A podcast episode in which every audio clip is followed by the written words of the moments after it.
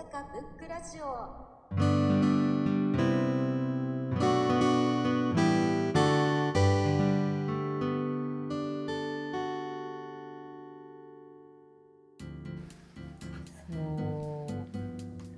まあ小説家さんがその雪山で遭難してでその遭難を助けた女性がナースさんなんですけどナースさんのその田舎の家での寝かされて看病されしてもらえるんですけどそれがそその小説家さんが書いてた小説のファンだったんですね大大ファンのナースさんだったんで小説の続きを書けとか言われるんですね。であの持ってた原稿がその小説に出てくる主人公のミザリーかななんか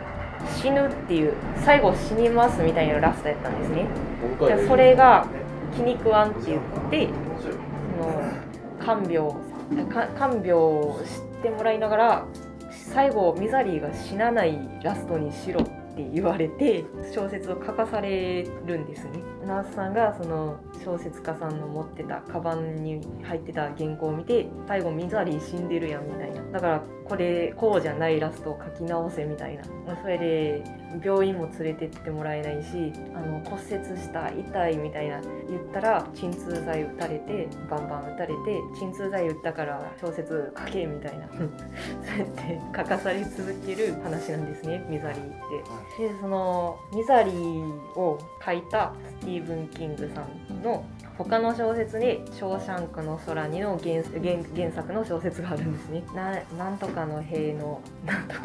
でショーシャンクの空にを原作の小説は名前わかんないんですけど、まあ、原作はスティーブン・キングらしいんですよ。でなんかだからミザリー読んでスティーブン・キングさんはそういうサイコな小説をいっぱい書いてる人って思ってたんですね。で「ショーシャンクの空に」の映画を見たらあサイコじゃないな。これはそんなにサイコではないなみたいな。ななんていうか純粋な風が流れてるところがあるからあの原作の小説は分かんないんですけどもっと最古なんかもしれないんですけど、まあ、暴力シーン暴力的なシーンはあるんでね「ショーシャンクの空にも」でスティーブン・キングさんってこういう感じのも書くはるんやみたいな。新たな一面を見た気分になりました。なんか友達が昔ツイッターで小説のナンバーワンをあげるとするならみたいな質問に対してスティーブン・キングの「ミザリー」って答えてて私その時大学生やったんで時間は結構ある方だったんでとりあえずスティーブン・キングはミザリーだけでも読んどこうみたいな。そんな感じやったんですよでミザリーだけは知ってたんですけど。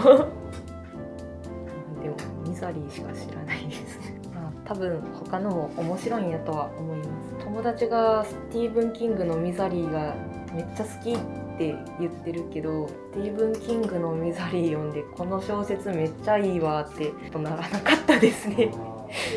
衝撃的な内容やなとは思いますけど。ある人にはもうそうじゃん。あるいやただ単に狂狂狂気な小説。ご